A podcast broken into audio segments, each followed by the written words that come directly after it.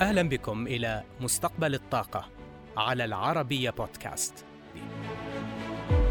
نسعى في هذا البرنامج إلى المساهمة في الحوار الدائر حول عملية التحول في مجال الطاقة عالميا نحو مستقبل خال من الانبعاثات يضمن أمن المناخ وأمن الطاقة. السعودية كما كل دول الخليج تعتمد بشكل شبه كامل على تحلية المياه لتوفير المياه العذبة والشائع تقليديا أنها تقنية مكلفة ولها أضرار جانبية بيئية فهل ما زالت هذه الصورة في محلها في ضوء التطورات التقنية التي طرأت عليها؟ المؤسسة العامة لتحلية المياه المالحة. في السعودية تعد أكبر منتج في العالم للمياه المحلات وتقارب كميات المياه التي تنتجها ملياري متر مكعب سنويا. ويصل حجم المياه المنقولة إلى مليارين وأربعمائة مليون متر مكعب. ويصل طول أنظمة نقل المياه التابعة لمؤسسة تحلية المياه إلى 9300 كيلومتر. المؤسسة التي ستتحول أصولها إلى شركة تابعة لصندوق الاستثمارات العامة لديها مشاريع رأسمالية ضخمة بأكثر من 47 مليار ريال من ضمنها 14 مليار ريال لمشاريع منظومات الإنتاج لزيادة طاقتها الإنتاجية ومواكبة النمو السكاني. ولدى المؤسسة طاقة توليد كهرباء ضخمة تصل إلى 9600 ميجاوات تعادل 12% من طاقة إنتاج الكهرباء في المملكة.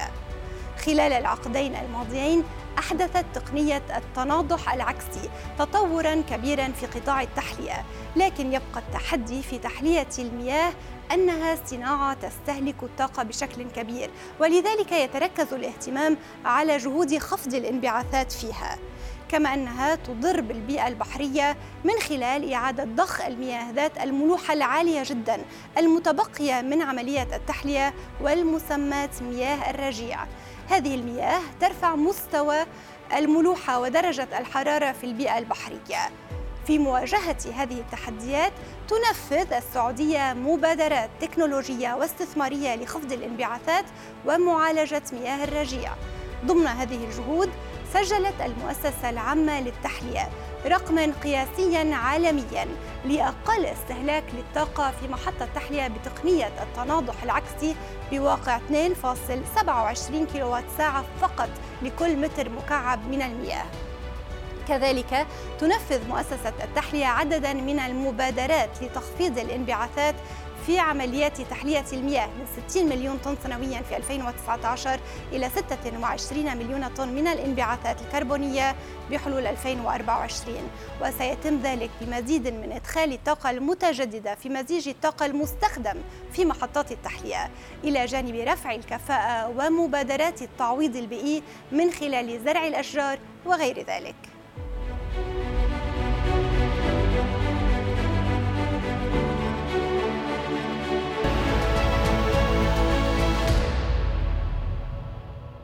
وحول خطط تحلية المياه في السعودية قابلت محافظ المؤسسة العامة لتحلية المياه المالحة المهندس عبد الله العبد الكريم. وسألته بداية عن مشاريع زيادة الطاقة الإنتاجية ومواعيد إنجازها.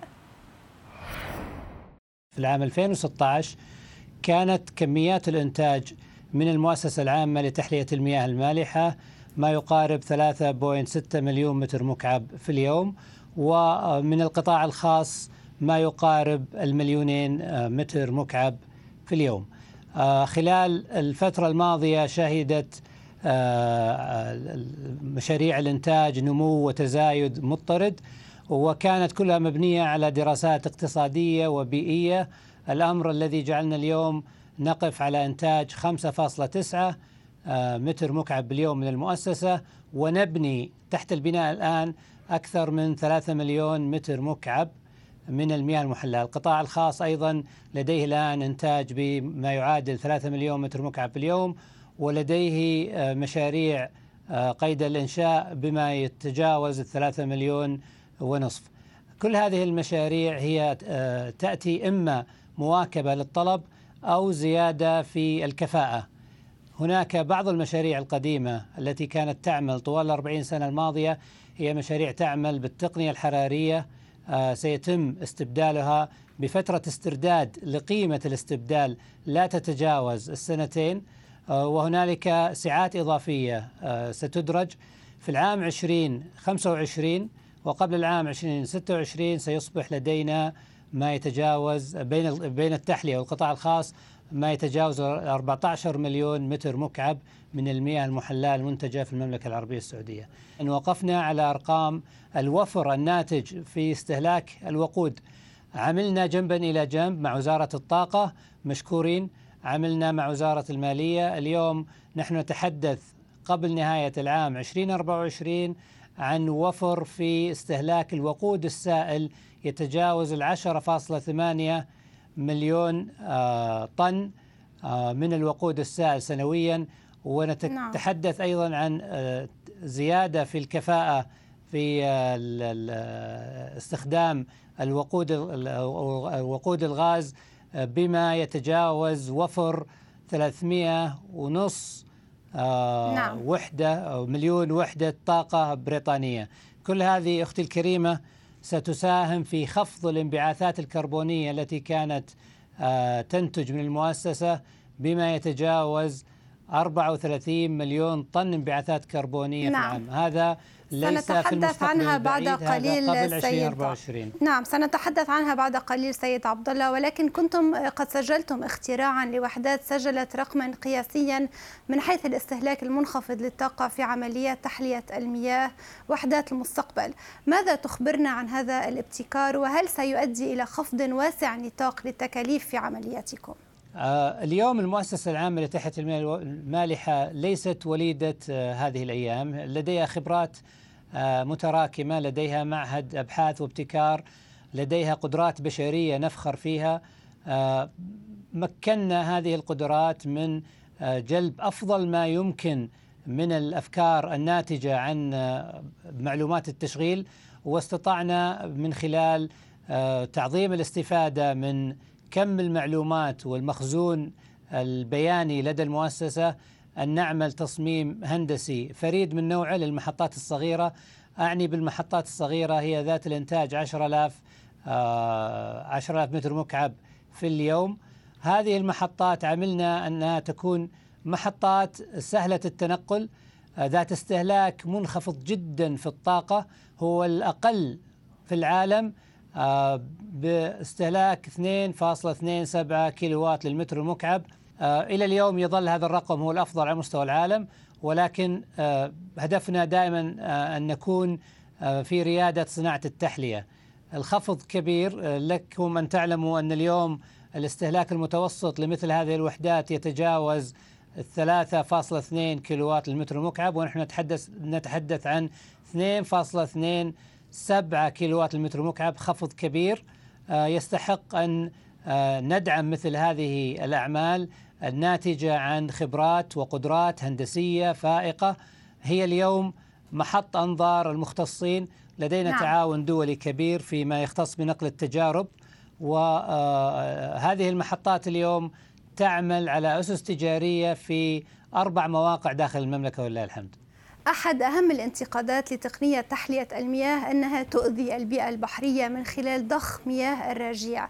لكننا نسمع مؤخرا عن تقنيات جديدة لاستغلال الرجيع الملحي.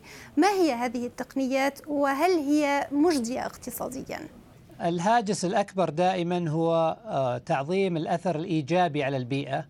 عملت المؤسسة كما يعمل مختلف مراكز الأبحاث في العالم على دراسة تعظيم الاستفادة من المحلول الرجيع الملحي. أصبح لدينا آه، إمكانية اليوم أن نتحدث بكل جراءة عن أن مثل هذه التقنيات في استخلاص آه، المعادن الثمينة استخلاص الأملاح من رجيع أعمال معالجة المياه في إجراءات التحلية أصبح ممكنا.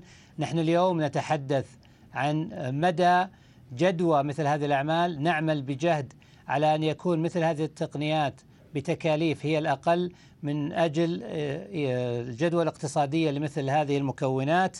آه، بالفعل حققنا في بعض المكونات مثل المغنيسيوم والكلورايد صوديوم حققنا آه، العديد من الأرقام الجديدة. هي اليوم مطروحة للمستثمرين في حال رغب أحد المستثمرين الاستفادة من التقنيات الهندسية لدى المؤسسة وتطبيق مثل هذه التقنيات لاستغلال الرجيع الملحي من محطات المؤسسة.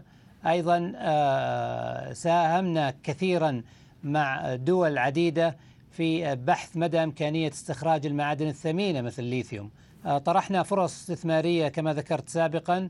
آه، نعتقد أننا قريبين جدا من توقيع إحدى هذه الفرص الاستثمارية لتمكين المستثمرين من استغلال مياه الرجيع الملحي واستخراج المعادن منها خاصة وأن الكلورايد صوديوم على سبيل المثال هو منتج هام في صناعة البتروكيماويات وكما يعلم الجميع أن صناعة البتروكيماويات أحد الصناعات الأساسية في المملكة العربية السعودية الأسواق العالمية أيضا بحاجة لمثل هذه المكونات. آه، فرصنا واعدة جدا خاصة وأن اليوم المملكة العربية السعودية اليوم لديها رجيع ملحي بما يعادل آه، أكثر من عشرة مليون متر مكعب في اليوم.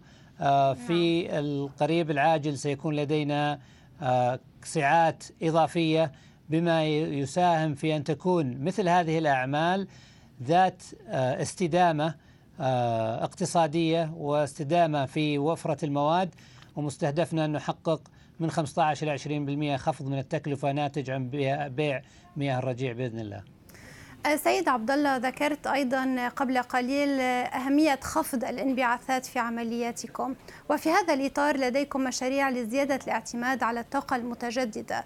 ما هو المستهدف على هذا الصعيد؟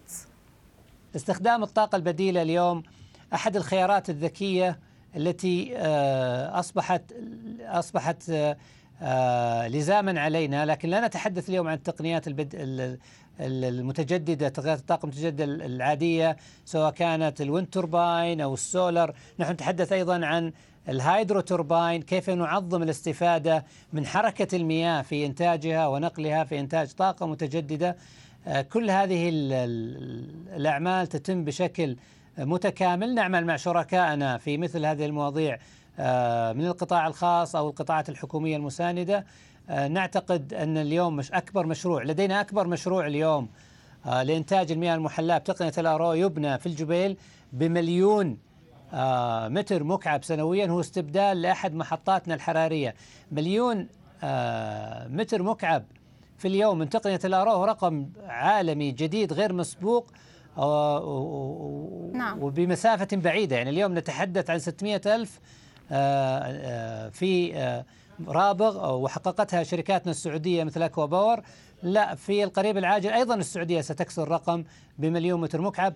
هذه المحطة ميزتها أيضا أن أكثر من 23% آه، من طاقتها المستهلكة ستكون من تقنيات الطاقة الجديدة بحول الله وقوته أيضا هي تتميز بأنها الأقل استهلاك للطاقة ما بين محطات الكبيرة على مستوى العالم. نعم. آه، استهلاكها يقل 10% عن أقل محطة في آه، العالم أجمع. هي تستهلك 2.7 كيلو وات للمتر المكعب. هذا قبل استخدام الطاقة البديلة. بعد استخدام الطاقة البديلة نحن نتحدث عن أقل من 2.3 آه للمتر المكعب. نعم. يظل هذا الرقم أيضا. نحن نخطط للمزيد من التحسينات فيه للوصول إلى 2.55 في المحطات الكبيرة 2.55 كيلو وات للمتر المكعب بإذن الله نعم آه، أخيرا آه، يعني جزء أساسي من خططكم يتعلق بتوفير المياه للحجاج والزوار المسجد الحرام ما هي التقنيات الجديدة التي تطبقونها على هذا الصعيد؟ آه، كانت إحدى تجاربنا في إيجاد مياه أكثر مكونات صحية وقد تكون مياه بدرجة مكونات صحية بامتياز بوجود مكون أيونات المغنيسيوم. هي أحد محطاتنا التي أنشأناها بتقنية ذاتية من المؤسسة موجودة في الشعيبة. اليوم المياه التي تصل للحجاج فيها ما لا يقل عن 15 بي بي إم من ايونات المغنيسيوم. ايونات المغنيسيوم آه، لست طبيب في هذا المجال ولكنها أيضا مكون آه، جيد. يميز مصادر المياه في العالم سواء كانت مصادر جبلية أو مصادر جوفية على مختلف أنحاء العالم ويجعل قيمة المياه من هذه المصادر أكثر آه، أكثر ارتفاعا متى ما وجد هذا المكون بتوازن ونحن نتحدث عن مكون صحي يساهم بإذن الله في وصول مياه بجودة آه، ذات امتياز عالي لحجاج بيت الله الحرام. جيد ان نقول اليوم أننا نزود المشاعر بما يزيد عن مليون وثلاثمائة متر مكعب من المياه في مكة المكرمة مليون نعم. وثلاثمائة متر مكعب من المياه آه، المحلاة آه، يوميا أيضا المدينة المنورة لها نصيب كبير بما يتجاوز 800 ألف آه، متر مكعب من المياه المحلاة للمدينة المنورة نعم. شرف آه، كبير لنا خدمة الحجيج وبإذن الله التقدم في قطاع التحلية سيخدم كافة النواحي الاقتصادية والتنموية وعلى رأسها آه، موسم الحج بإذن الله.